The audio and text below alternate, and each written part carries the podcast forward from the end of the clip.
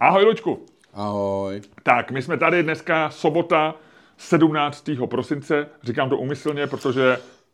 Pardon. Protože ty kašleš, ale to nevadí, seš říkáš, že ti je dobře, já se taky cítím dobře a za 2 dny od této chvíle, to znamená možná za pár hodin od chvíle, co nás lidi poslouchají, co my víme, a nebo už pár hodin potom, co my víme. Máme představení v Lucerně, ty se těšíš, podle mě?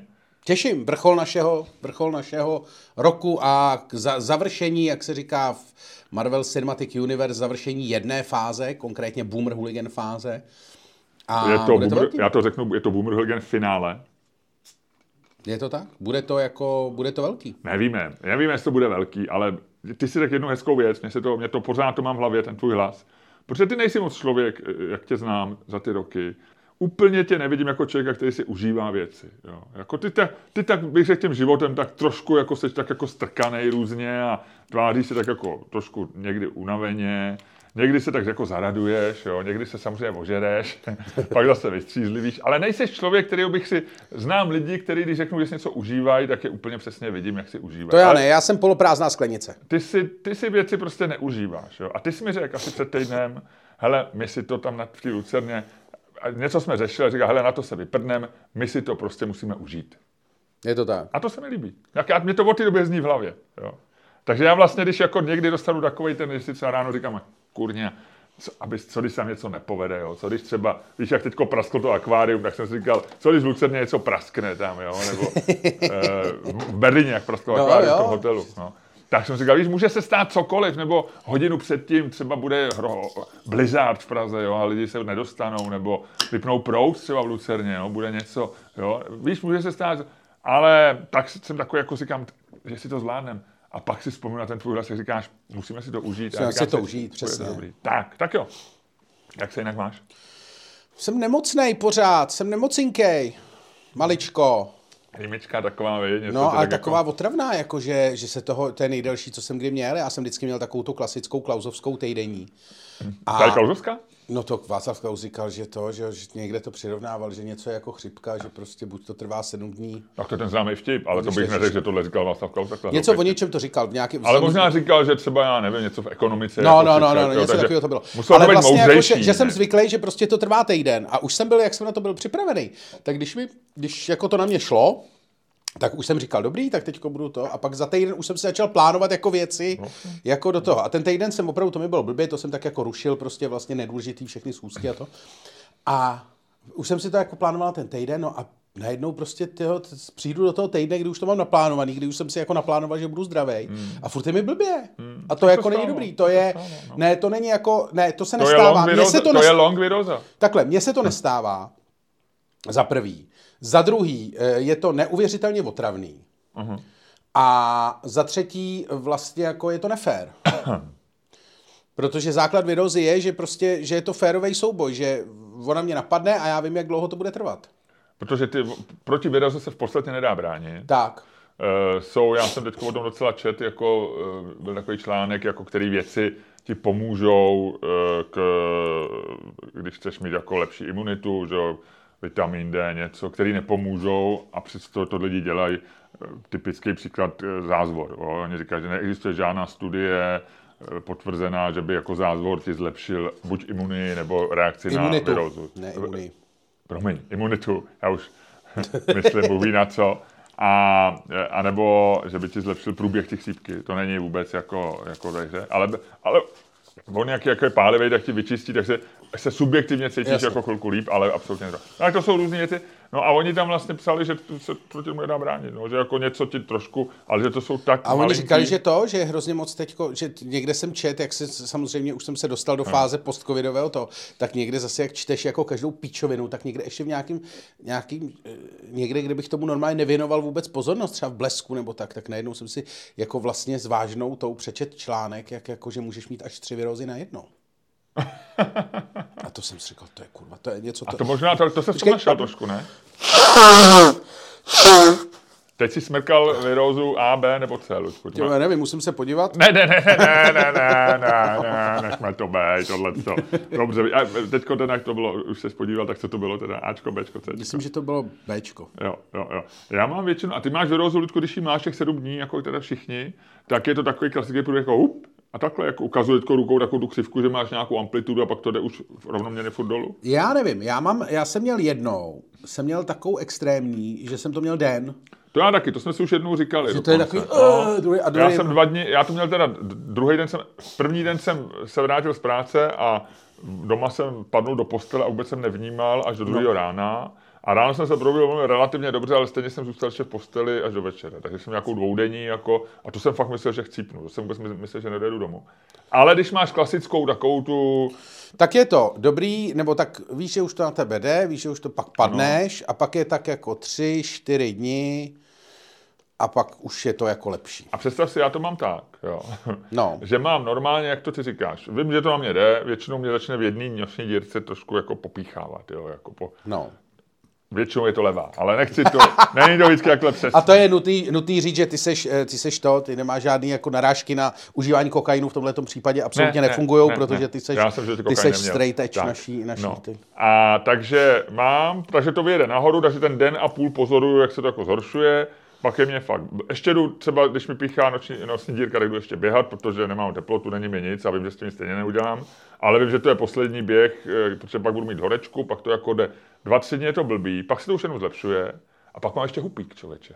Máš hupík? Mám hupík. Takový 5., 6. den mi jako znovu začne bolet v krku. Já si říkám, je to snad zpátky, ale ne, už je to takový jenom takový hupík. Hele, no, ale Viroza říká, ahoj, měj se dobře, jsem tady za rok zase zpátky, ani se nenaděješ a mám hele, tady ale řekni mi, ty běháš, jako kdy běháš? A hele, když jsem byl mladý a divoký, tak jsem běhal normálně i s horečkou, protože jsem byl nikdy divoký. No. A jako v rámci mých možností. Jo. Jako ne, samozřejmě jsem na každém kilometru nešňupal koks a nepíchal si heroin jako ty třeba, ale teď, když bych měl horečku, tak samozřejmě neběhám, no. Ale když mám takovouhle jako zimní rýmu, já vlastně většinou zimně mám takovou, jako, že furt pokrkávám. Tak běháš, jo? No jasně, tak mě nic jeníš, když mám rýmu. Jsi žustý. Protože já neměl tady v té výroze, já neměl horečku, já měl jenom blbě. Pořád. Běžci a sportovní doktoři, když se ti říká, je to takový jako lehce zavádějící, ale říkají, že když je to jako od krku nahoru, takže můžeš běhat. Čímž chtějí říct, když tě jako nebolí tělo. A krk se počítá nahoru nebo dolů? No krk je součást toho nahoru, no. Ty vole, takže když tě bolí v krku, tak máš běhat, to je pičovina, vole. Že to nevadí. No ale ty hele, to běžci a to je, ale to je důkaz toho, vracím se ke svému starému stand-upu, že ty vole běžci jsou vole nebezpečná skupina lidí. Je to starý stand-up nebo budeš tohle říkat v Lucerně? Nevím ještě. Dobře. Tak jo. Já jenom, aby se lidi mohli těšit nebo tak. Jinak připomínáme lidem, my jsme hodně často zapomínali dodat, že to není v Lucerně velkém sálu, ale v Lucerně v kině, tak jenom až všichni, co nás posloucháte a přijdete v pondělí, tak nezapomeňte, nedobývejte se do velkého sálu, který není moc atraktivní, to se jde dolů a je tam takový upocený celý. Tam jsou dobrý big-beatácký koncerty samozřejmě, ale běžte normálně do kina, do elegantního prostředí, do sálu, který je protnutý duchem Miloše Havla. Možná tam někde bude sedět nahoře v loži Miloš Havel a jeho duch, teda lépe řečeno. Pokuřovat. Bude pokuřovat, ale to duch může kouřit, ten na něj se nevztahuje žádná prostě zákonná. Ne, to je v jeho pamětech od Kristýny Vanatovičový. Tak tam to je popsaný, jak on seděl vždycky. Kristýna Vanatovičová napsala ne paměti, ale jako životopis. Teda. Nebo životopis, no. Jakože, pardon, ne paměti, jo. Ale... To je nějaká, ona dělala v Respektu, nebo to je nějaký známý jméno, ne? Kristýna takový povědomí. V týdnu dělala a tak, ještě když byl týden k něčemu. A potom tam má právě takový obraz, jak Miloš Havel, a ještě Jiras mi to vyprávěl taky, starý historik studií, jak seděl vždycky ještě ve starých halách, když byly filmové ateliéry nový a sednul si tam, kouřil a pozoroval jako natáčení vždycky. Pozoroval cvrkot na place. No. Takhle jako nic neříkal, jenom si tam sednul, pozoroval to a dělalo mu to dobře. No tak proč ne? Přesně. Jako když... A on si to užíval, Luďku. Jo. Jako ty si užiješ Lucernu, on si užíval Lucernu v době, když si ji nechal postavit. Tak. Ne, tohle bylo na Barandově. Na Barandově, jo. Takže do paláce pak si šel na večeři. Přesně. Hele... Bydlel? Cože? V tom baráku. Bydlel? Miloš Havel v tom baráku. On si potom postavil koncem 30. možná dokonce začátkem 40. let si postavil vilu na dnešní Barandovské ulici. Takovou tu... Ale předtím bydlel v paláci Lucerna? Předtím bydlel, nevím, kde bydlel. Je to možné. A jejich rodiny byl celý ten barák? Jo, to postavili otec Václava. Pak to nějak vlastnil Chemapol, myslím, víš? Pak to Václav Havel to prodal Chemapol, což byla chyba. A dneska to má druhá část rodiny. Respektive... A oni tu půlku neprodali teda, jo? Dagmar Hablova. Oni to koupili zpátky, nebo jak to bylo? Jak se říkalo, Dáša Slovenka. Aha. Dáša jedna, D1 vlastně. D1, no. Protože Václav si pak vzal D2 ještě. No. Hele, a ty jsi v týmu, když léčíš ty svoje virózy, tak jsi v týmu Aspirin, Paralen nebo Ibalgin? Já jsem old school aspiriňák. Ale, já taky, člověče, já to mám rád aspirin. Mě chutná i mě i chuťově. Já jsem tak vyrůstali jsme na acylpirinech, což byl vlastně jako fake aspirin. Já měl, no tak fake, ono je to jedno, tak generický. No jasně, byla to generika, jakože fake, že toto. A pak jsem si jednou dobu opravdu jako si kupoval aspiriny, když se to mohlo v 90. letech, tak jsem si opravdu jako to. Ale teď jsem prostě přišel. Já jsem poprvé už za komunistů, mě někdo přivezl platičko těch aspirinů Bayerů a já si dokonce jsme si ho schovávali doma, aby se za ně koukali, protože on je hrozně hezký, takový ten Aspiriny byly takový podivný, dlouhý a tohle bylo kratší, takový ta zeleno-bílá. Ale jinak jsem teda v týmu Ibalgin, ale vlastně jako nevím proč. Protože vlastně mi Ibalgin vlastně nedává smysl, že jo? Ale on tlumí zánět. Někdo mi říkal, že vlastně není špatný, že jako, že tě to míň bolí, což je důležitý, protože chřipka bolí a zároveň je protizánětlivý, takže to není úplně jenom jako, že by to byl oblbovák, no. A Luděk smrká, přátelé, tohle bylo Cčko, takový suší už, no. No, ale, takže jsem v týmu Ibalgy, ale jenom proto, že se mi prostě válí doma. Jsem si koupil takovou tu velkou. Aspirin vynalez v dnešní podobě v Bayeru Felix Hoffmann, Luďku. To vím, o tom jste se dokonce bavili už v podcastu. Že vynalezávali heroin, viď? No. V jednom týdnu. Že v jednom týdnu vynalez aspirin a heroin. Takže frajer docela. Jo. Měl dobrý týden. Bylo mu asi 27, byl strašně mladý člověče. Já jsem o tom někde teďko právě čet. A zemřel vlastně, neznáme, pak posledních 20 let života strávil někde, myslím ve Švýcarsku nebo tak, takže takový ten nacismus prožil někde ve Švýcarsku. Zapomnění, v pohodě, vynálezce aspirinu.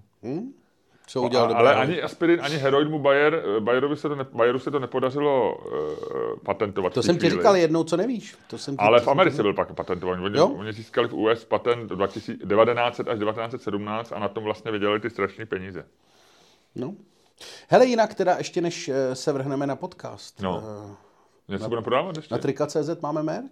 Máme merch na Trika.cz a já myslím, že zbývá posledních pár dní, kdy je možný ho koupit. Protože pak už to asi, nechci nikoho strašit, ale pak už se to nepodaří přivízt. Takže, ale já bych spíš doporučil, jestli někdo chce dárky, vlastně taková ta nejjednodušší možnost lístky. Koupit lístky na naše představení. Máme skoro bych řekl, lednový je vyprodaný téměř. Lednový je poslední pár lístků, 65 lístků, 70 lístků je prodaných, takže zbývá 10 lístků. Budeme možná přidávat nějaké představení, veď? Budeme dělat zkušební. Jenom otázka je vlastně teďko kde, to musíme vyřešit, ale to nebudeme řešit v tomto podcastu. Online, Ludku, to nebudeme dělat online. Jinak je jistý už, a myslím, že to můžeme říct, že naše show příští rok se bude jmenovat Greatest Show on Earth. Na začátku ten člen, někdo říká, že by tam 100% měl být, někdo je benevolentnější a říká, na ten první člen kašlete. Takže my jsme se rozhodli bez členů, protože nejsme nějaký... někdy se členem, někdy bez členů, já bych to dělal pro oba, aby jako... Já podle chuti vlastně. Přesně. Jako, vlastně, že bych řekl, jako, jak se budeme jako ten den identifikovat, jestli se budeme identifikovat s členem nebo ne. Přesně tak. Že to je takový genderový člen. Přesně tak. Jo, že může to být taky tak. Hele, přesně, taková je doba a já o tom budu mít něco, co nevíš. Mimochodem, děkuji Samurai Shotu, dorazili mi jejich limonádičky a jsou fantastický. Já bych ještě poděkoval Crazy Clownu, my jsme na něj zapomněli, minule jsme popíjeli pivo, to jsme říkali, ale pak jsme dostali ještě druhou dávku výborných, legračních, hezkých piv. Takže Crazy Clown, to jsou naše dva typy, my nemáme žádný koně v závodu, akorát nám tyhle típci občas pošlou nějakou plechovku. Přesně, no a tak, a to je všechno. A já si myslím, Ludku, v tuhletu chvíli pojďme si říct, že přišel moment a ten moment ty umíš využít, ty na něm umíš zatancovat, ty ho umíš rozvinout, ty z něj umíš udělat velkou show. Buď tak hodnej a rozjej dnešní podcast. A děkuju, tak to. A Miloš Čermák.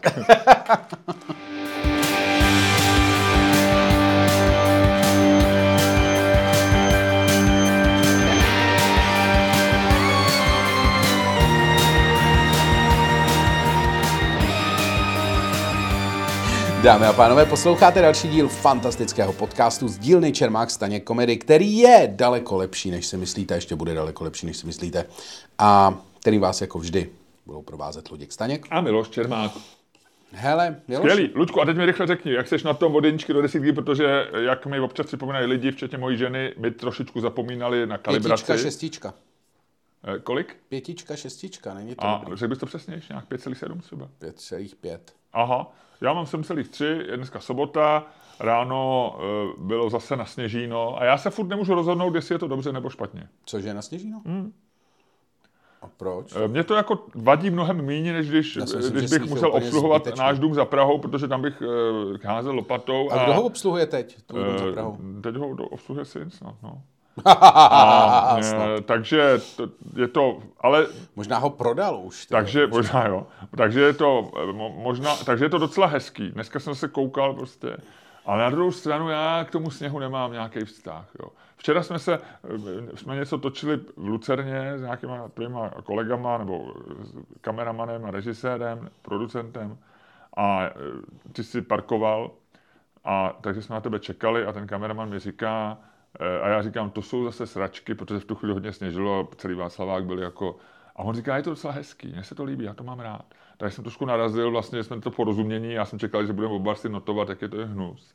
A já vlastně nevím, je to samozřejmě hezký svým způsobem. Když třeba uděláš fotku, já jsem tam dělal fotky, jo, je to ten Václavák pod tím bílem, jo, jak tam lítá, je to hezký. A na druhou stranu, já musím mít tyhle ty boty zimní, mně se to tak blbě chodí, já jsem zvyklý na ty kecky, jo. A je mi zima, jo, vlastně, furt se musím upínat. Já mám daleko radši... Nemám radost z té čepice, protože mám radši, když mám jako zbytečně tu čepici. Já ji nechci mít jako účelově. Jsi idiot. Já chci mít čepici, jakože je to módní doplněk. Já nechci mít čepici, aby mě zahřála. No. Tak je to takový, jako... Ne, nemůžu se úplně rozhodnout. Jsem na vážkách. Možná by to byla hezká hádka, jo. Možná si sám pro sebe udělám. Večer si otevřu flašku a žena usne, tak si sám se sebou pohádám. Já jsem zjistil, že už musím nosit čepici, protože jsem plešatej, jako oficiálně už. A studí tě to jako víc? No. Jako když sněží, tak tě to studí, jo? No. Už občas i na plešku se dostane, jasně, i vločka, že dopadne až... Počkej, že i myslíš, že pleskne? To ne. Tam ještě takový nějaký zbytky tam jsou. Jo. Ale přemýšlel jsem, že si nechám ty transplantovat levu. No. A to o tom jsem už mluvil. Hele, ale... No, takže já jsem vlastně jako, jsem se s tím trošku jako smířil, tady s tím celým počasím a vlastně jako teď už, ale jako bavil jsem se o tom taky, no, sníh je jako zbytečný.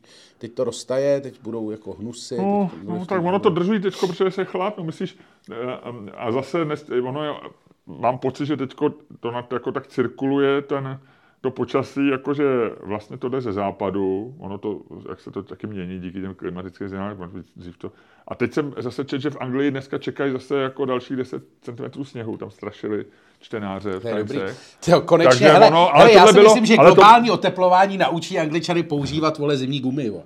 Tak tohle bylo dřív, jako, takže před týdnem vlastně oni to měli před tím, než to dorazilo sem, takže já to čekám, že zase, že možná budou, myslím, budou ty Vánoce jako na sněhu bílý. Nevím. To mi právě říkal ten kameraman, byl takový pesimista a říká, mně se to líbí, ale na Vánoce to nevydrží. Hele, a když už se o tom bavíme. O čem? O počasí? No o počasí a o sněhu. Viděl jsi Babiše ve škole?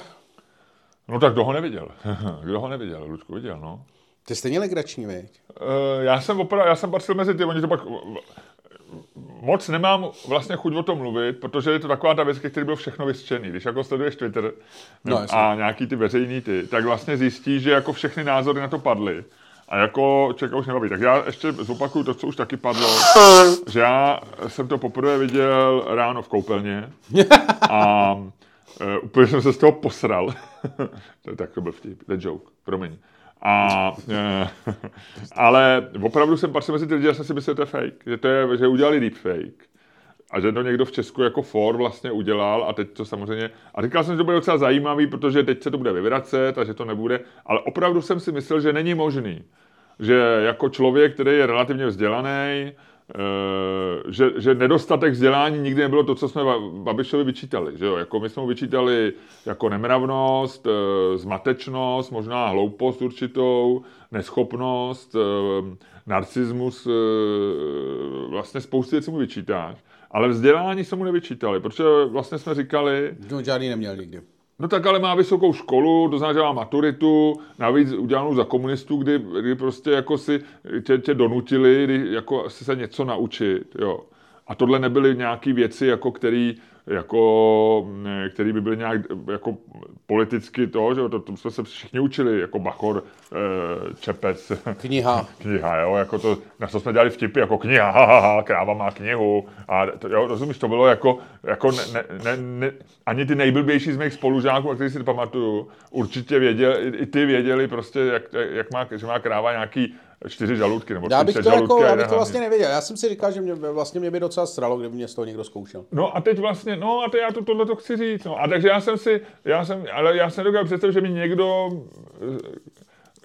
jako typu Babiše měl tu míru nevzdělanosti, jakože jako nevzdělanosti, nedotčenosti těma věcma, jako vyjmenovat jako vzpomínku na válku s mloky u Čapka jedinou, to mně přijde vlastně bizarní, jo, že jako že to je, že to je dobrý, no, ne, tak tvrdit, je to... že měsíc je začít měsícem jako s planetama, tak ještě měsíc chápu, on to trošku tu planeta jako je, byť je to teda samozřejmě krouží kolem Země, ale pak do toho přidat slunce, skončit slunce, vyjmenovat Pluto, který navíc ještě že, furt bojuje o to, jestli bude planetou nebo ne.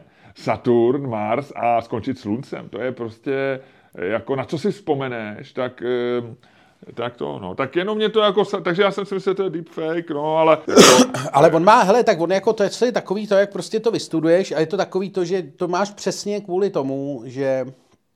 se to jenom naučíš a pak už to nikdy, vím, ale už s tím nikdy nepřijdeš do styku. Dobře, ale já ještě tak jako, ty jsi mě šokoval, že nevíš, co je trojčlenka, nebo ještě Pythagorovu větu, že neznáš, nebo co to, jako to chápu, že takovou věci jako vytěsníš, i když jako koukal jsem na tebe stejně jako dneska národ na Babiše, jo, když mi tohle říká. Ale tohle jsou takové jako vlastně jednoduché věci. Ne, já si myslím, že je to fakt o tom, že ty prostě nepřijdeš do styku jako s těma informacemi, že já bych třeba, kdybych jako, já jsem šel jako jiným směrem, ale kdybych jednou za čas prostě se s tou Pythagorovou větou nebo s trojčlenkou někde jako potkal a nemusel jsem zrovna u toho použít kalkulačku, tak bych si to jako osvěžil, ale tady prostě víš, jako že ty se potkáš jako s těma věcma, co se naučíš, tak se občas za životě potkáš, Žáčka si přečteš, Čapka si třeba půjdeš na něj do divadla nebo něco, tohle, tamhle, jako Pluto, to si přečteš nějaký... Prostě. Ne, ale to si obnovuješ, tak prostě jako s tou kontaktem, s tím věděním vlastně jako to. Ale já si myslím, že on žádný kontakt s věděním neměl. Jako, že on žádný kontakt vlastně s civilizací neměl. Potom už, víš? A myslíš? No jasně, to prostě žiješ jako v zasedačkách. Protože byl bohatý? Ne, žiješ v zasedačkách, žiješ prostě, seš single-minded, jako v takovém tom jako špatném smyslu slova. A vlastně jako nepotřebuješ, tak jako žiješ, on zase asi jako umí, jako asi by ti spočítal nějaký jako ebidy a takovýhle věci, to asi jako umí, nebo jako je schopnej tady v těch věcech se orientovat, ale vlastně všechno ostatní jako vlastně ze svého života vytěsnil. A jako Monika Babišová mu určitě nebude přečítat, vole, když se na ní podíváš, vole, tam mu určitě nebude přečítat, vole, po večerech, vole, z matky, že jo. A... Jaký z matky? Ne, z matky. Dead joke, alert. Ale, takže si myslím, že je to tímhletím. Na druhou stranu, jako vlastně jsem si říkal, že je to absolutně jako vlastně šílený. Že, víš co, tam ještě ty vole teďko, jak ty lidi ještě jako, já jsem alergický na takový ty lidi, co říkají, vole, že Švejk je vlastně jako vrchol českosti v tom špatném smyslu slova, takový ty keci, já to nenávidím, to jsou lidi, kteří to nepochopili, vole, jenom. A ještě jsou na to pyšní. Ale vlastně jako Švejk je součást jako české národní kultury, ať chceš nebo nechceš, ať si tady ty lidi myslejí, co chtějí, tak je to prostě součást české národní kultury, když to přirovnáš, nevím, jako třeba Shakespeare pro Angličany. A teď si představ, že jako půjdeš za jakýmkoliv bejvalým prostě britským premiérem a zeptáš se ho, vole, na jako vyjmenujte 3 Shakespeareovy hry a on neřekne jako nic. On si vzpomene možná, vole, na... Tak Boris Johnson by začal normálně v té staré angličtině recitovat prostě král... Ale ne, tak i ty debilnější, tak kdyby si se prostě tak jako Boris Johnson byl extrém. Počkej, on nikdo z nich nebyl debilní. Ne, ale tak jako takový ty, že si tak Listrasová, jo, nebo prostě Ne, a teď nechci vybírat zrovna ženský, ne, ale tak... jako takový ty, o kterých si myslíš jako zpětně, že vlastně nebyli moc bystrý nebo moudrý, jako Theresa May, nebo za kýmkoliv vlastně jako z britského, kdyby si tam šel a zeptal se ho prostě na Shakespearea a on ti to neřekl, tak si řekneš, jako, to je úplně retard. A vůbec nebudeš řešit, vole, jako, že je to memorování a tak, je to prostě součást nějakého jako prostě kulturního, jak se to říká, korpusu, se říká v tom, v akademickém světě, že jo. A to je vlastně jako, ty vole, to je jako divný. Jo, máš pravdu, no, tak jako... A jinak jsem chtěl říct... A na tom říct, se všichni shodujou víceméně, tak pak tam najdeš na to, že se pak točíš na tom, že přesně jak ty říkáš, že Švejk je prostě línej tlustý dement a krávu si najdeš jako na Wikipedii za 10 vteřin a takový nesmysl, ale já si myslím, že tam patří i Pythagorova věta, protože prostě to je jako fakt jako základní věc v geometrii, prostě, že pravouhel trojuhelník je prostě jako pravouhel trojuhelník a tak, ale to je jedno. Ale prostě je to šokující, No je to vlastně jako to, ale myslím, že se vlastně jako reálně jsem v tom táboře těch lidí, kteří říkají, se vlastně vůbec nic nestane, protože to není žádná nová informace. Ty prostě a já přesně, si vždycky věděl, že on je paslovák a primitiv a prostě je to paslovák a primitiv. To, co z toho jako je jasný, že jako to nějak ne... Že kdyby to všechno odříkal, tak stejně jako to... Jako chytláci lidi... ho nepřijmou a... No. Jemu je to vlastně jedno. No, ale je to vlastně jako vyděsí tě, vlastně já jsem si říkal, já jsem vlastně zžitej s představou, že on ty volby prezidentský může vyhrát, jako vlastně reálně. A vlastně jsem si teďko jenom, když jsem ho opravdu viděl, jak tam zase blekotá ty hovna, tak jsem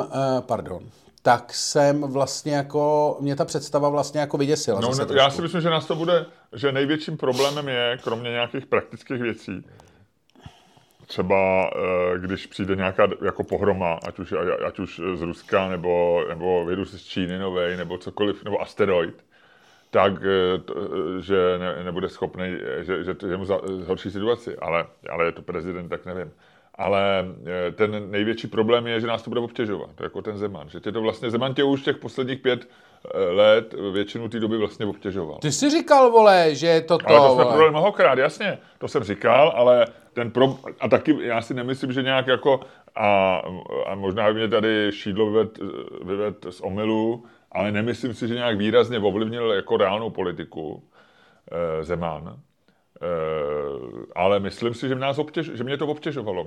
Mě osobně, neřekl bych, že můj život změnil k horšímu, to, že byl prezident Zeman. Jako nedokážu, jak říkám, nějaký politický nerd by mi možná řekl, že v nějakém roce jmenoval prostě premiéra, nebo odmítl něco jmenovat, nedal profesory a že se to nějak... Ale já vlastně takhle povrchním pohledem nevidím, že by Zeman zhoršil můj život k horšímu, že by Zeman zhoršil můj život, ale vidím to, že mě ho zhoršil tím, že mě tím obtěžoval, že jsem furt musel číst jako nějaký jeho kidy, že jsem furt musel říkat, jak je možný, že je takhle zlej, že jsem furt musel sledovat ty pitomce, kterými se obklopil a jeden z nich rouboval sjezdovky a druhý jezdil po chodníku ve svém nějakém džípu, že jo, a to mě vlastně obtěžovalo.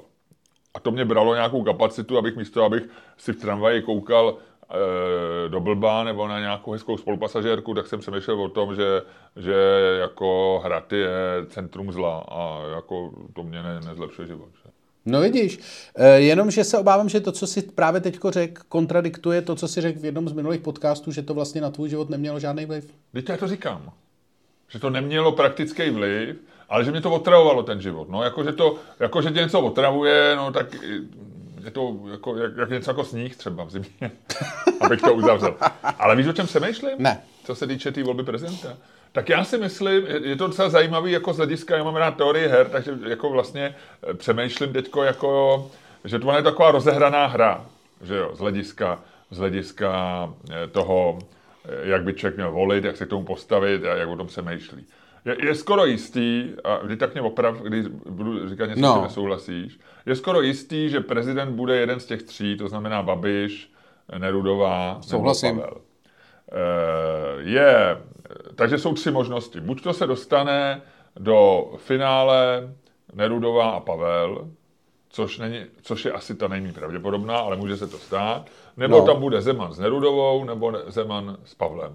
To jsou vlastně 3 možnosti, co nás čekají v druhém kole. V prvním kole prakticky jistě nevyhraje ani jeden z nich, protože jsou oba, všechny ty tři tábory jsou přibližně, možná plus minus stejně silný, ale nevíme přesně, protože ty výzkumy nejsou asi moc. Tak jak přesný. To stojí teď? To asi... Ale já osobně jsem z toho tábora, že nemám žádného favorita, ale nechci, aby byl Zeman prezident. Je mi celkem jedno, jestli to bude Pavel nebo Nerudová. Pavel mi říká spíš emocionálně, že ho nechci, protože nemám rád, to jsem říkal mnohokrát, lidi, kteří v 80. letech dostoupili do KSČ a považuji je za morálně sporný. A ne, takže jako emocionálně bych spíš jako řekl, jako vlastně, že jako moc nefandím. Nerudovou zase racionálně ji nefandím, protože si myslím, že prostě ten Pavel jako by byl asi lepší prezident. Jako prezident. Myslím si, že ona je taková trošku hysterická, moc je nepřijde mi jako racionální a vlastně některý... Ale je to velmi mírný a je mi úplně vlastně jedno. Takže já v této hře pro mě vítězství je, když vyhraje Pavel nebo Nerudová a vlastně kdyby oni byli v druhém kole, tak já asi volit nepůjdu, protože mi je to jedno a vlastně se nechci s nikým spojit, nechci jim dát jako svoji pozitivní energii, ale negativní mám k Zemanovi, takže mě je vlastně jedno a nechci jako pak 5 let trnout a říkat, ježiš, já jsem volil Pavla a on tady dělal takovýhle hrozný věci, nebo naopak. Že? Jasně. Takže pro mě, no a teď sleduj mě, co chci říct.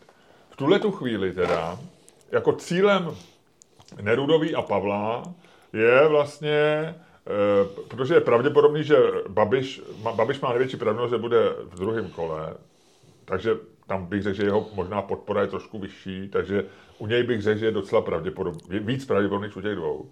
To znamená, že teďko vlastně teďko nepřítelem Babiš, Nerudový a Pavla jsou oni dva navzájem. Protože jako a už to začíná trošku. Pro ně se vyhraňovat vůči Zemanovi vlastně moc nedává smysl, protože to víme, že oni jsou Babišovi, protože oni jsou proti němu, to víme, takže jako víc a víc zesilovat jako útok na něj si myslím nedává pro její voliče smysl. To znamená, že oni vlastně potřebujou, aby získali víc než ten druhý. A šli s Babišem do druhého kola. Jasně. A teď představ si, když řekne Pavel, a někdo mi říkal, že to snad řekl, ale já jsem to neslyšel, nevím. Když Pavel řekne, já v druhém kole nepodpořím Nerudovou. Něco takového řeknu. No. Tak vem si, když tohle jako jasně prohlásí.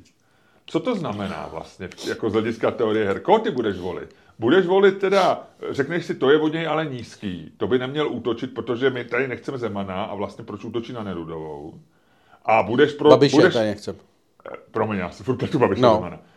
Je to od něj nehezký. Jo, a budeš volit Nerudovou, protože vlastně on ukázal nějakou nehezkou svoji tvář.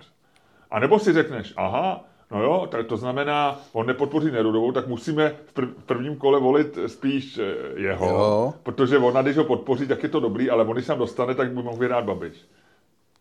Co je vlastně lepší v tuhle tu chvíli? Jo, z hlediska teorie her? Z teorie her si myslím, a já mám výsledek, je, že oni by se měli dohodnout, že buď to oba řeknou, že se nepodpoří, anebo oba řeknou, že se podpoří. Ale když jeden řekne, že se... Když Pavel řekne, že Nerudovou nepodpoří a Nerudová řekne, že ho podpoří, tak si myslím, že to je pro ní nevýhodný. A nebo ne. To ještě nevím. Ale měli by se jako v rámci toho... Měli by nějak fungovat. Měli by fungovat v tomhletom koordinování. Ve všem ostatním ne, ale tohle si myslím, že je vlastně tak důležitý... A teď mluvím z pozice člověka, který nechce Babiše, že jo, jako samozřejmě pro Babiše voliče je to jedno nebo jinak, ale tohle, tak to jsem takhle jsem si o tom dneska přemýšlel při běhu. To je hezky. To byla rubrika, co mě napadlo při běhu. Tak, co ty myslíš, že když Pavel teďko jako, já nevím, jestli ho řekl, a kdyby Pavel teďko řekl, jako jasně, já volby vyhraju, v druhém kole budu já a kdybych tam náhodou nešel, tak rozhodně Danuši Nerudovou nepodpořím, tak si spíš pomůže, nebo Já vůbec asi nedokážu říct. Já vlastně vůbec nevím. Já si myslím, že je to tak jako vlastně bizarní. Že si myslím, že tyhle ty věci vlastně, jakože ty o tom přemýšlíš, že většina lidí v podstatě by fakt chtěla, aby se slíkli do plavek, prošli se po mole a pak prostě někdo by zvolil Nerudovou, protože v plavkách vypadá nejlíp. No, možná vypadá Petr Pavel nejlíp. Teď jsem to chtěl říct. Vlastně jakože si myslím, že celý je to tak jako... Možná by Babiš vypadá nejlíp v plavkách. Myslím si, že je to takovej bizár vlastně, že celá ta volba, jako ten princip prostě jako přímý prezidentský volby, že si myslím, že ty o tom přemýšlíš jako daleko chytřejc než 99,9% lidí. A myslím si, že vlastně jako je to zajímavá, jako, ale je to naprosto akademický, jak ty uvažuješ. No, ale já součástí toho našeho přemýšlení může být, že to je tak, jak ty říkáš, že ty musíš vzít v úvahu, že prostě je tady velká masa lidí, kteří o tom nepřemýšlejí. No, ale ty taky se budou nějak chovat, ty taky budou volit, že? No, ale ty se budou chovat jako prostě... Jako myslíš, že se rozhodnou ráno? Emocionálně. Podle nějakých věcí jako v posledních 14 dní a ještě se ani ještě to ani nebudou jejich jako myšlenky, že to budou ještě myšlenky, kterým fakt někdo jako podsune a to ještě ani vlastně nevíme, co to za myšlenku bude. Bude to možná něco, ty vole, pamatuješ, jak volby, vole, Schwarzenberg, Zeman vyhráli, vole, Sudeťani, vole, a tohle, jakože víš, že to jsou úplně vlastně... Ale Schwarzenberg neměl šanci, že jo, tam bylo, hele, jo, nevím, tam jako... oparník a tam prostě šlechtic a tak, že jo, a on hodně lidí editoval i vedle Havla a já si myslím, že tam jako, že to byl krásný takový sen a že to chvilku vypadalo, že jo, ale pak i ty výsledky ukázaly, ten rozdíl tam byl ohromný. No, nebo tomu... Ale slyšel jsem už od několika jako chytrých, příčetných lidí, jakože zvažujou, že kdyby tam, a teď ať si dosaď Nerudou nebo Pavla, ale kdyby byl prostě Babiš versus to. Že nepůjdou? Že buď to nepůjdu, dokonce někdo by říkal, no já bych to sám hodil i tomu Babišovi. A to byli lidi, kteří ho nesnášejí. Jasně. Že teď se opravdu, jakože tady ta situace, kdy vlastně oni jsou proti sobě a bojují o to jakoby druhý místo proti tomu Babišovi.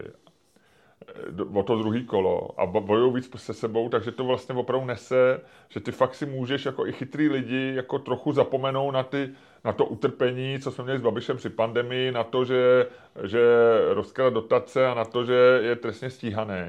A vlastně jako vidějí jenom tu jako nějakou ten spor mezi těma svýma dvouma jako a vlastně jsou jim bližší, že tobě těm lidem je bližší i ta Nerudová i ten Pavel. Víc, s Babišem ty se neidentifikuješ. To je vlastně takové jako, to je něco jako, to je taková přírodní katastrofa, Babiš, jo.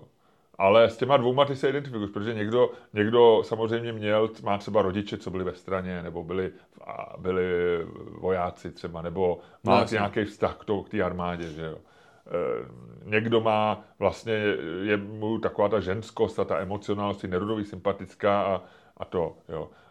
Takže ty uvažuješ a vlastně, že si vytváříš tím, jak se s nima identifikuješ, tak si říkáš, tak je to vlastně silnější než ten vztah k tomu Babišovi, kterýho sice jako považuješ za naprosto jako špatného kandidáta.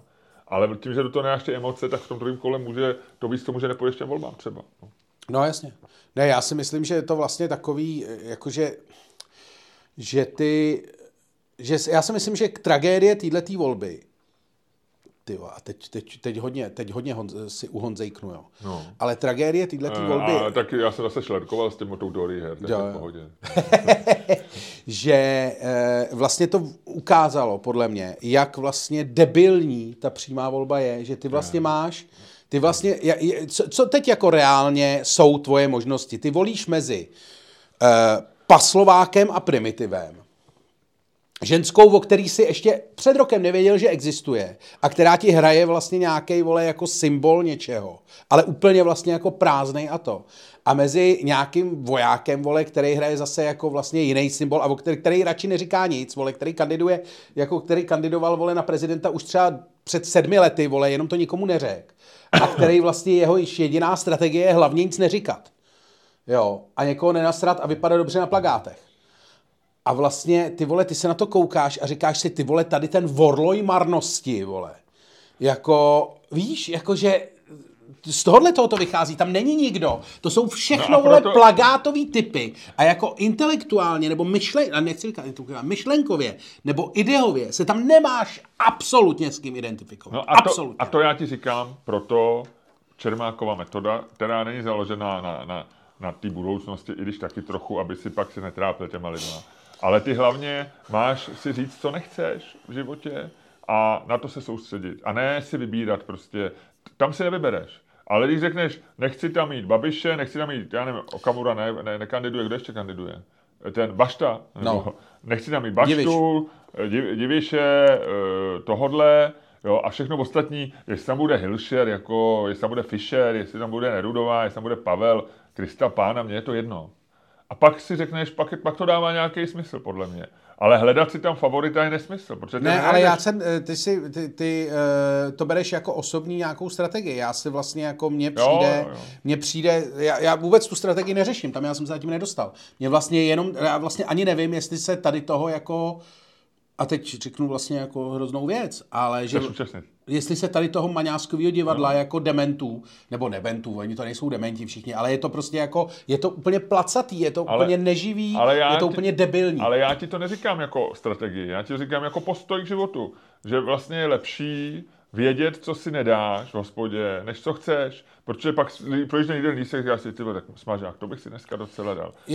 To je strategie, kterou samozřejmě použiju, o tom se nebavím. Já nemyslím ani, že to je strategie, že já myslím, že si člověk nemá se nervovat prostě věcma, že si musíš něco vybrat, ale že máš odmítnout to, že máš říct, co nechceš, no, a že pak je to vlastně jako jedno a že se ti musí, ale já rozumím, co chceš říct, no, rozumím.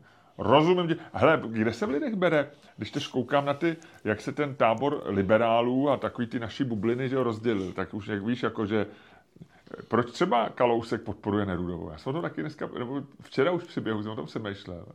Vlastně, já jsem byl s Kalouskem tramvají, 22 člověče.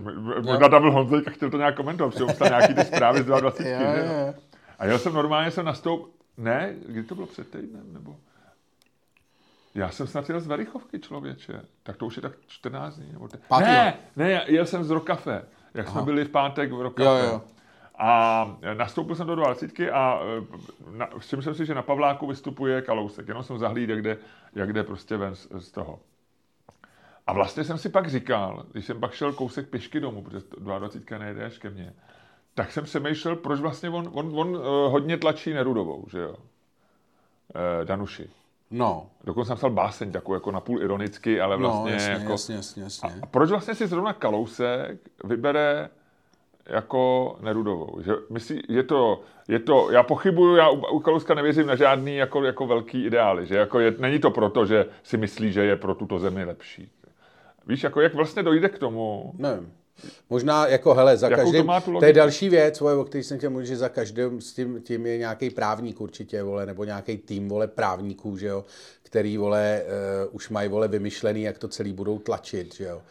A tak možná jenom prostě za Kalouskem přišel nějaký právník. No a řekl, takhle, takže dobře, takže myslíš si, že oni, že vlastně ty dva týmy, nebo nějaký, minimálně jeden z těch týmů teda, že si řekli, tak kdo jsou tady influenceři politiky, Kalousek určitě patří k lidem, který výrazně má... Prostě ty vole, ale mě třeba Kalousek zmizel z Twitteru. 200 tisíc třeba zablokoval, nevím. Má 200 tisíc followerů, že jo, nebo kolik, dá se na něj, považuje se za člověka, který vlastně Karla Schwarzenberga přivedl do politiky, a takže lidi, co mají rádi Karla Schwarzenberga, mají většinou rádi Kalouska, jestli jsem rozumnej, navrhuje relativně dobré věci pro ekonomiku a tak dále. Všechny má plusy, mínusy taky známe, že jo, nebudeme o nich mluvit.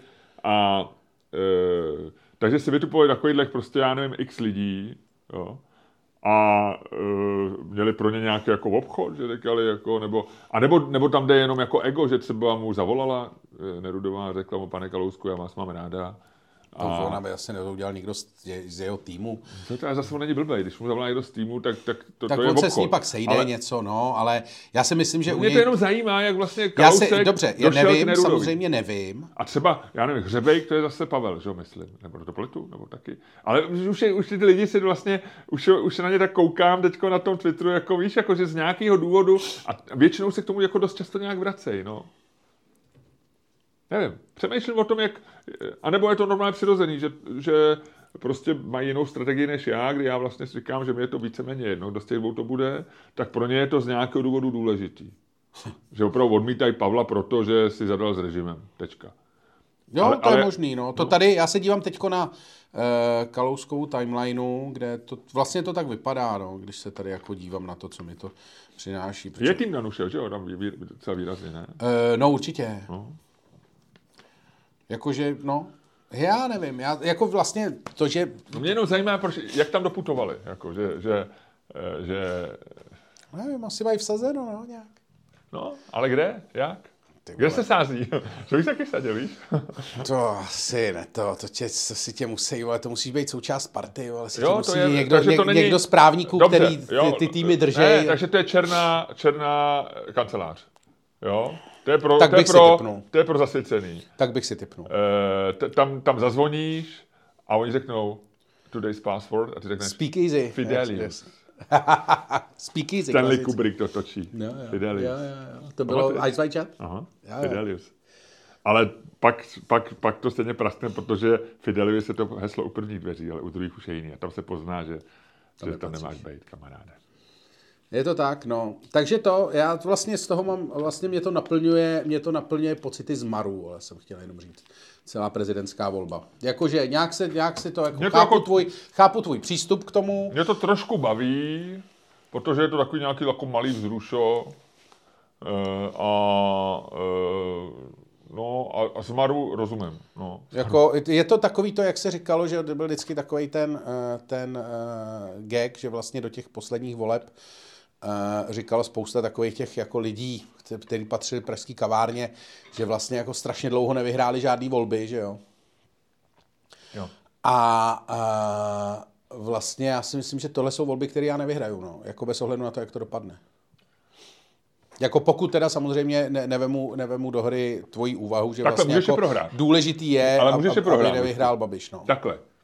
Zase se narážíme na tu optiku. A tam je pak otázka, jestli ty v podstatě v tom jako pocitu zmaru jako nedojdeš až do té temné části toho myšlenkového lesa, kde už si řekneš, tak ono je to vlastně jedno, jestli vyhraje Babiš nebo jeden tady z těch dvou. Víš, jakože, že ten zmar tě možná jako zatáhne tak hluboko, jakože prostě, že nihilismus prostě zvítězí. Teď to chci říct, to je temný příběh, co tady vyprávíš. No. Ale když jsi říkal, že to Partwake že Partwake jako relativně chytrých známých už se tady do toho temné části toho lesa vlastně jako vydalo, že jo. A já tomu vlastně rozumím. Ty už tam jsou? No, a já tomu vlastně jako chápu, proč jako chápu, co je tam nalákané. Zakládají oheň, stavějí si stán a jsou připravení držet svý pozice. No. Jako vlastně myslím, že těch lidí tam bude přibývat. No tak jo, tak to jsme to rozebrali. Okay.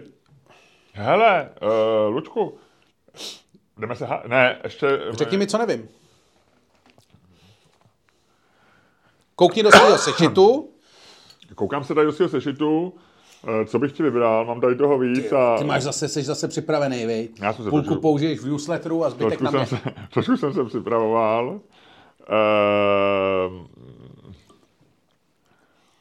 A tohle nechám na později. To nechám na rok 2023. Já si ti řeknu opravdu úplnou dvě drobnosti takový, mám zajímavosti. Jo. Jedno je, co člověče, co jsem dostal zajímavý takový, nevím, jak jsem se tam dopravil, ale že veverky se nemůžou zabít pádem z výšky. To jako kočka. Kočka si jo. Kočka jo, ale veverka je... Takže počkej, když veverku hodíš z letadla, to je z 10 000 metrů, tak se asi udusí. Tam není kyslík. Dobře, no. Tak když ji hodíš z turboletu, z takového toho, kde se skáče s padákem. Tak asi by se neměla zabít. Oni říkají, že jako teoreticky ne, protože ona váží půl kila. Má půl kila, takže tam ta hmotnost, ty síly jsou mnohem menší, když dopadne 100-kilový člověk, tak je to já nevím kolik newtonů, newton je takový ten kilogram krát to lomeno, to sekunda, no prostě jednotka síly, tak ta destruuje ten organismus. Takže ona má výhodu to, že je malá a pak přesně jak říká, že je hrozně chlupatá a má hrozně těch chlupů a ještě intuitivně dělá přesně, že takhle roztáhne nohy a ruce a je to něco jako jak ten sport, jak skáčou do těch, víš, jak se jmenuje, jak skáčou s tím padákem, ale dlouho lítají, asi jeden z 10 se zabije, že jo? Jo, to je ten volnej ten, jak se mu říká, nějaký bed, Nevím. Něco v tom hraje roli netopíř, protože mi vypadá jak netopíři, že si jim roztáhnou ty krovky. Vím, co myslíš, no. No, takže tady to, takže oni říkají, že pokud nedopadne nějak jako blbě, nebo něco, nebo se neboukne třeba do hlavy o větev, když padá, nebo něco, tak by se neměla zabít. To je hezký. A ještě druhou věc o Švédsku, ty víš, já mám takový lehkej švédofil. Jsem lehkej švédofil, Švédsko mě vždycky zajímalo. Tak představ si, jak se dlouho plánovalo ve Švédsku. Švédské námořnictvo královský v roce 1831, protože tehdy vlastně bylo důležitý královat mořím. No. Tak se rozhodli, že vysadějí 300 tisíc dubů. Jo? No. Aby měli moře, aby měli dostatečně dřeva na výrobu lodí. Jo? No. Ale ta doba, než dub vyroste a dělá se z něj dřevo, je 150 let. Okay. Takže oni vysadili 300 tisíc dubů s tím, že v roce 1981... To trochu nezvládli. Do dneška stojí ty duby. A dneska už to nedovolejí prostě ochránci přírody pokácet. Takže to se mi líbí, že Švédi v roce 1831 vysadili 300 tisíc. Plánovali jak Číňani, že jo? Až na to, že nevzali v potaz. Takže někdy i dlouhý plánování nemusí být úplně jako dobrý nápad. Hmm. Já mám jenom pro tebe takovou vlastně jako... Drobnost. Zajímavou vlastně, a to není ani jako co nevíš, protože to jako nemůžeš vědět. Ale jsem našel v takových těch zprávách, protože jsem si kdysi, jsem se díval, že jo, to je taková ta v americké žurnalistice je vždycky vlastně takový to, že vlastně všechny nejdivnější zprávy jsou z Floridy. Že floridský muž vždycky, je to... Je jako na úrovni Brna. No, ale tam ono je to opravdu jako daný tím, že z té Floridy je těch zpráv hrozně moc a je to daný tím, že oni mají otevřený úplně všechny registry, jako který, do kterých se reportuje jako kriminalita. Aha. A to včetně těch nejmenších těch. Takže... Jako ze zákona, že to je tam nastavený. No. Takže ty v podstatě jako, že ty novináři mají strašnou výhodu, protože opravdu najdou jako cokoliv, že prostě muž odnesl kočku a dělají se z toho takový ty dobrý příběhy. No. Ale vlastně jako jedna z těch, a není to teda floridský, je to v Kalifornii, ale kalifornské, jak jsou ty úřady v Americe, jak si občas chtějí udělat dobrý PR, tak nějaký kalifornská ta LA County, co je okresní, tak vydala teďko zprávu, že jim nějaká malá holčička, nějaká 8letá Medlin, že jim dala, napsala tam žádost, že chce mít na zahrádce jako, že chce povolení na chování jednorožců, pokud jednoho takového najde. A že by ho chtěla mít na zahrádce a jestli jako může to povolení dostat. A samozřejmě LA County jí to povolení jako vydalo. Tohle lidi mají rádi, tyhle příběhy. To už určitě někdo od starosty hned řekl, hele, tohle tu musíme dohledit, to je povolili jsme chování jednorožců pro holčičku, Bessi, která je z rodiny, kde tatínek je alkoholik a maminka důstojnicí amerického námořnictva. Ale já si právě myslím, že to je jako blbě. Že to neměl povolit. No. To jste se o to mohli pohádat. No můžeme, ale no já si myslím, že to vlastně jako není dobře. Jak to? No, že to v těch lidech jakože ty máš, jako měli odpovědět jako jasný, dostaneš to povolení, až budeš mít jednorožce. Jo, takhle. No, jakože vlastně tohle to dává, to je přesně taková ta postmoderní doba, kdy ty vlastně jako máš právo i na věci, které ještě nemáš. Víš, co myslím? Já rozumím, co chceš říct. Že to vlastně v těch lidech jako vzbuzuje, že chudák Medlin bude jako vyrůstat, jako jasně, je to jako... A teď chápu, že spousta lidí si myslí, že jsem strašný nelida, když to poslouchám. Ne, já ti rozumím a já ti k tomu mám příběh, který je reálný a z Česka. Povídej. Asi před měsícem byl nějaký chlápek, a teď nevím, jestli byl Twitter nebo Facebook, a napsal story, že jako něco, a bylo to jako fuck český školství. Jo, a popsal příběh, že jeho syn, říkáme mu Ludvík nebo Jaroušek, nebo jak se dneska jmenují ty děti, Jaroušek, že měl teze z matiky, jo, a o jeden bod dostal 2. A jedinej z celý třídy se přihlásil, že chce udělat opravnej test. Jo. Takže psal opravnej test a zase o jeden bod to měl. A dostal zase dvojku. A tatíně říkal, no tohle, jako sorry, ale jako nemohl přimouřit ten účel. Takhle chce motivovat. Teď už mu Jaroušek nikdy vlastně nebude chtít jako něco to. A mělo to asi 5 000 nebo 6 000 lajků. A všichni psali, že ten učitel je dement, že ty vole, já si říkám, no tak udělal blbě test. No jasně. Jaroušek, ať se Jaroušek... Ty jsi normálně to? No ne, ale to je stejný případ. Oni dneska požadují rodiče, aby za prvé takový to, že nemají být známky, OK, tak jako vlastně... Nemá se memorovat. Nemá se. A jsme zpátky.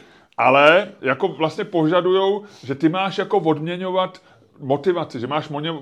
odměňovat za snahu. Za snahu. A to já si myslím, že je strašná chyba. To je vlastně tohle podobný, že jo. Že oni tady odměnějí za to, že má nápad, jo, a že vlastně řeknou... Až budou, to víš, že jo, chovej jednorožce, věř na jednorožce, proto dáváme ti povolení. A tady ti řeknou, věř na svůj, seš rozhodnutý mít jedničku z matematiky, tak i když si to zase nespočítal, jo, a on říkal, o jeden bod, že je to jeden bod, to je vlastně na hranici.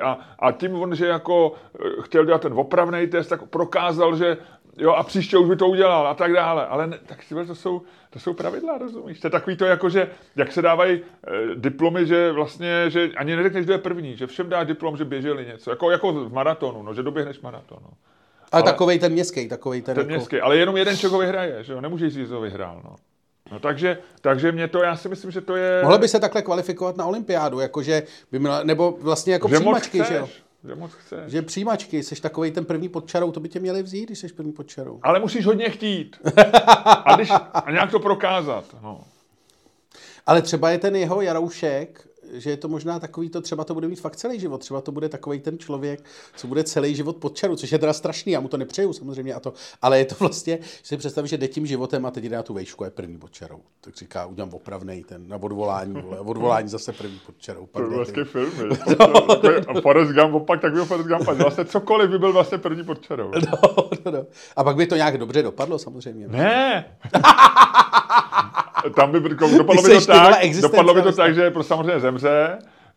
Takhle, byla by tam sanitka, infarkty a jedeme k prvnímu, druhému, toho stihneme. No toho už nemůžeme stihnout. Ten už je pod čarou, předáme ho jiný sanitce. No a to by tam přišla opět později, že už byl mrtvej. A příbuzní by pak volali do pohřebního ústavu a oni by řekli, my jsme úplně plný, ale dáme ho, bude první na seznamu náhradníků, je první pod čarou. To je strašný chudák Jaroušek. No jo, tak se jdem pohádat. Tak jo. A téma si dáme, Ludku, Twitter, protože to nám jde. A je to naše velké téma a tímhle to definitivně snad uzavře. No asi ne, definitivně. To by muselo být téma, naše téma muselo být opravdu reálný, protože my dáváme otázku. Pokud zítra Elon Musk zavře Twitter, bude svět lepší anebo horší místo? Zítra ráno se probudíš a zjistíš, že neexistuje Twitter. No. A nechci slyšet, že to je stejný, že to je jedno a tak. Jasně, no. Ne, nemusíš zaujmout stanovisko, rozumím. Tak. Já už asi mám strategii. Tak to máme všichni strategii. Budeme se hádat do roztrhání těla. Spadne lepší, ty říkáš u Vorla a já říkám u té paní. Dobře. A začíná ten, kdo říká, že je lepší svět. Jo. Lepší? No, ten začíná. Lepší. Jo, lepší ty máš Vorla a já paní. Jasně. Pani, takže... lepší. Když skončí Twitter, bude svět lepší. Jo. Ludku, ty víš dobře, že já mám Twitter rád. No. Ty víš dobře, že já jsem fanoušek Twitteru. Vlastně nemám ani velký problém s Elonem Muskem, i když teďko, jak vypnul Dyučinem novinářům, tak to trošičku rozhodilo. Já jsem ti říkal, že to bude šílenec, no to je jiná věc. Ale takže tam teďko úplně jako nejsem to, ale Twitter mám rád, Twitter používám každý ráno v koupelně, je to zdroj informací o světě, naučil jsem se podle mě a mám ho v poslední době opravdu ho mám rád hlavně jako zdroj informací, spíš než jako nějaký, vlastně už ho až tak moc nepoužívám jako pro nějakou propagaci svých článků nebo tak, v podstatě téměř ne, podcasty tam dávám, představení. Ale je to pro mě dobrý zdroj informací. Na druhé straně uznávám tu věc, že samozřejmě, když se někdy otevřu Twitter, tak pak zjistím, že tam půl hodiny něco čtu a rozčuluji se nad tím, co tam píšou, zvlášť, když se to týká českých věcí, že ten píše tamto a teď na to někdo jiný a teď to různě. A pak já tam něco dám a někdo začne vyčítat, že tohleto a tamto. Takže zase mám pocit, že to ten můj svět zhoršuje. A přikládám se k tomu, že se Twitter hodně zhoršil. A teď už se dostávám k argumentu, proč si říct, že bude Twitter lepší místo, svět lepší místo, když tady nebude Twitter. Já si myslím, já vlastně jsem si skoro jistý, že kdybych z Twitteru odešel, tak najdu jiný způsob, jak ho nahradit. To znamená, že asi najdu jiný způsob, jak získávat informace a tak. A vlastně si myslím, že to bude lepší. Jo? Ale neudělám to. A, proč? No, protože k tomu nenajdu, nenajdu k tomu tu odvahu, nenajdu k tomu to rozhodnutí. Je to stejný, jako když člověk, je tam možná nějaká malá závislost, byť já na závislost netrpím, ale je to takový, že když se rozhodne, že od zítřka prostě budeš hubnout a je to, a pak se probudíš a řekneš, ale já bych si možná dal jako dobrou snídani, jako obvykle, a budu hubnout třeba od zítřka zase až a vlastně to odkládáš, protože je to těžký a nenajdeš tomu tu sílu, tu vnitřní sílu to udělat. Takže já vlastně si myslím, že kdyby Twitter, a myslím si, že hodně lidí je jako já, že velký procent uživatelů Twitteru, jako si říká, bylo by to bez Twitteru lepší, ale my sami odtamtud neodejdeme. Počkáme, až mě buď vyhoděj, nebo až to vypnou. Takže proto říkám, kdyby to vyskončilo, tak pro mě to bude vlastně vysvobození z toho, že to vyřeší nedostatek mý síly odejít z Twitteru. To je docela mazanáta. A svět bude lepší, protože když se podíváš, a teď to nechám na ten český Twitter, ale na tom světovém to platí stejně, akorát, že to je prostě pořád víc, protože tam řeší svět. Ale to, jak řešíme třeba českou politiku na Twitteru, je absolutně destruktivní. A možná tam pramení, možná i částečně kvůli Twitteru, má Babiš větší šanci být zvolený prezidentem, protože se tam příznivci Nerudový a Pavla do sebe šijou a vlastně začínají se tak trochu nenávidět. A to může přispět k tomu, že to zesílí pozici Babiše. Takže já si myslím, že dneska Twitter, nechci opakovat slovo toxický, protože je to klišé, ale je to destruktivní. Vlastně ničí to dobrý vztahy. Někde jsem četl nějakou studii, nebo někdo říkal docela zajímavý postřeh, že vlastně když máš nějakého známého, koho jsi znal dřív a máš ho docela rád, a může to být třeba tvůj kolega v práci, může to být tvůj, a pak objevíš jeho účet na Twitteru, tak vlastně to vždycky zhorší vztahy k němu tvoje, protože ty uvidíš věci, které vlastně by si v normálním světě neviděl. Pokud je to ten z těch 10%, co tam tvoří v obsah, nebo ze 20. Ale já oceňuju, že si... Ty jsi nemocnej. Zapad mi, mám drobeček z dortu. Teď vůbec nevím, co se děje. A vy chtěl to jsem taky kejknout a nešlo to. No. Každopádně, já si myslím, že Twitter, jako oceňuju tady, co jak si podal výkon statečný, ale já si myslím, že Twitter bude horší místo, protože ty jsi to sám... Svět bude horší místo. Teda svět bude horší místo, když Twitter nebude. A já mám, zase asi víte, že já mám k Elonu Muskovi hrozný výhrad a myslím si, že je to šílenec a že vlastně jako to, co předvádí na Twitteru, je vlastně jako čirý šílenství. Přijím přenosu, ale zároveň si myslím, že přesně to je důvod, proč vlastně jako je Twitter tak cenej. Že já začnu u té poslední věty, že on ukazuje lidi takový, jaký jsou. To je, teďko bylo před 14 dněma a bylo to docela sledovaný, byla taková ta slavná pohádka, šla v televizi, legendární pohádka s mrkvičkou a s Kemrem, o tom, jak se ševcem šili všichni čerti. A to je taková ta pohádka, sleduj ty vole, jak jsem mazaný. To je taková ta pohádka, jak tam řijou Kemr k Mocháči, kde do pekla a mrkvička jako chytrý švec ho tam odsaď musí vyhádat, protože hraje jako hádankovou hru s Luciferem. A ta pohádka ona je úplně debilní, je to taková ta českotelevizní pohádka prostě ve dvou prostředích v ateliéru, ale je tam takový ten slavnej Kemrův monolog v té roli k Mocháčka, takový to Bída, jak může člověk zradit člověka pro pár zlaťáků, pro falešnou slávu. No ale v té pohádce je, tam je jedna věc, kterou Lucifer dá tomu, a to jsou to brejle, který, když si nasadíš, tak vidíš lidi, jaký opravdu jsou. Aha. A vidíš jako, prostě tam je to udělané takový, jako ve zvířecí podobě, ale jsou to jako pravdivé brýle. A vlastně já si myslím, že Twitter v tuhletu chvíli funguje pravdivý brejle. Ne, ty jsi to sám řekl. Že vlastně, když ty lidi vidíš potom na Twitteru a máš je rád, nebo si říkáš, že jsou docela v pohodě, a pak se podíváš na Twitteru, tak zjistíš, že vlastně jako se ti s tím zhorší vztahy, protože jsou jako kokoti. Že ten Twitter, ano. No jo, ale on to ten Twitter, to jsou věci, které zůstanou neviditelné. To jako všichni jsme kokoti, všichni máme jako, všichni v sobě máme malý Geringy a Hitler. A Staliny a Napoleony. A Twitter je strašně možný. Důležitá. Ale my je držíme pod kontrolou. A důležitější je udržet pod kontrolou, protože ve chvíli, kdy je na tom Twitteru uvidíš a já řeknu, no v tobě je teda pěkná zrůda, Luďku, já to teďko dědím díky Twitteru, tak ty tu zrůdu pustíš na volno. A ty tu zrůdu jako ty pustíš, ty sundáš na pustíš, a to. Pustíš ji tady do Twitteru. Je to daleko bezpečnější.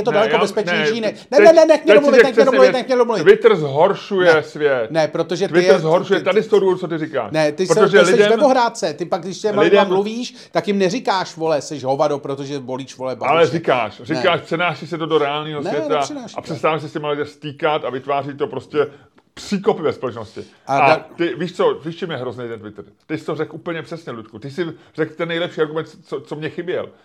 Twitter odbržďuje lidi. Jo, oni si řeknou, no tak okej, tak už se o mě ví, že jsem tak trochu zrůda, už se ví, že jsem trochu rasista, tak co, tak půjdu a vemu si tady transparent a půjdu podpořit Okamuru, protože už je to stejně jasné. No, důležitá věc je, to si zase řekl ty, já se budu počítat argumentem o tebe, že ty si řekl, že Twitter dneska už používáš vlastně jenom jako zdroj informací, spíš než abys tam něco psal, a to je taky jako strašně důležitý. Twitter je ze všech sociálních sítí, je vlastně nejlepší na zdroj informací. Je to jediná sociální síť, která je opravdu užitečná, když nepočítám Instagram, který je užitečný, když jsi influencer na vydělávání peněz. Ale je to opravdu jako, je to jediná sociální síť, kde opravdu jako můžeš na ní trávit hodně času a nemusí to být čistě prokrastinační, když si dobře nastavíš jako seznamy, když si dobře nastavíš to. A v dnešní době, kdy máš, vole, kdy se nemůžeš dívat, vole, na iDnes, vole, jako a smrtelně vážně si myslet, že se tam dozvíš, vole, o tom, co se děje ve světě, kdy nemůžeš, vole, se dívat na novinky a smrtelně vážně jako si myslet, že se tam dozvíš komplexní obrázek toho, co se děje, tak vlastně ten Twitter je absolutně jako důležitý. Pokud chceš mít nějaký komplexní obraz o tom, co se děje. A ty lidi tam, samozřejmě tam chodí i novináři a vlastně ten jejich první hot take, který tam většinou pronáší, je ten jako nefiltrovaný, ten správnej, ten, to je jako to. Myslím si, že Twitter je paradoxně vlastně nejméně benigní, jako nejbenignější, jako nejvíc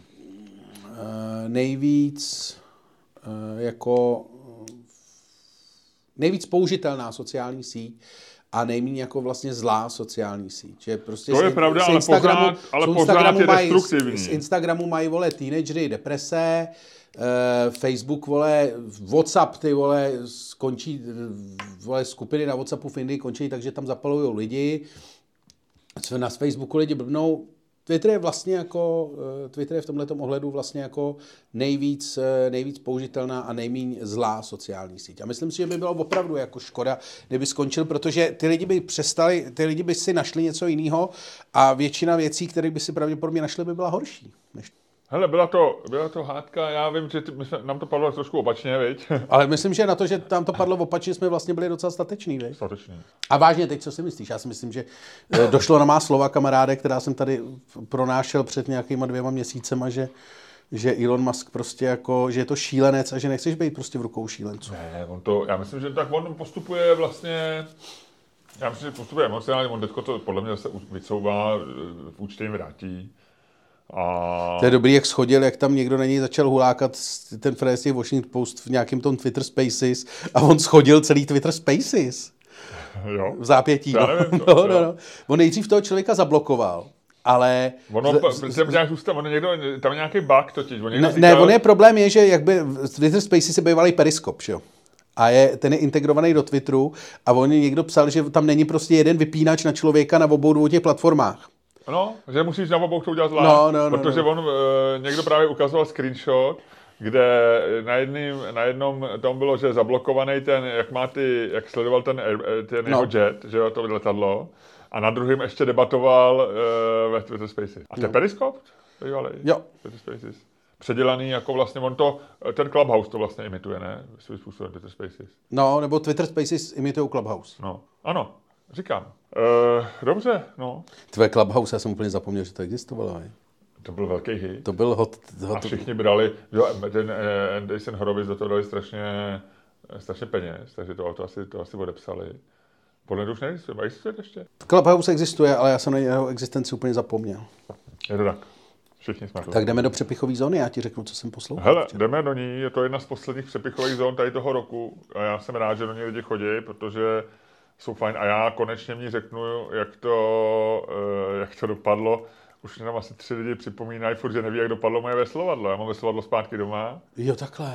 No tak jestli to máš zpátky doma, tak to dopadlo dobře, ne? Dopadlo dobře. No tak to neříkej, ježišmarja, ty vole, lidi za to mají zaplatit přepichový zóně, nemůžeš to, vole, odpálit tady. Nemůžu, ale ty můžeš odpálit konec tady toho podcastu, Luďku, a můžeš to udělat způsobem, který je tobě vlastní, který ty jsi dobrý a který je prostě, který je jedinečnej a buď tak hodnej. A prosím tě, Luďku, prosím tě, udělej to.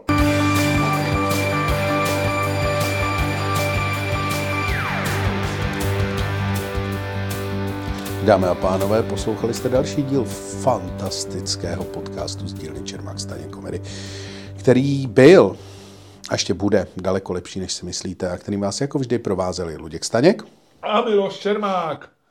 A jsme tu vy. A já bouchnu dveřma. A ať mají prostě lidi, co nemají na ruce takovej ten správnej řemínek, náramek, tak tam stojí velký Černoch, to není z rasistického, a říká no way. Not tonight. Hele. Hele. Vítejte v přepichové zóně. Exkluzivně pro naše www.patreon.com/Čermák Staněk Komedy. A nazdar.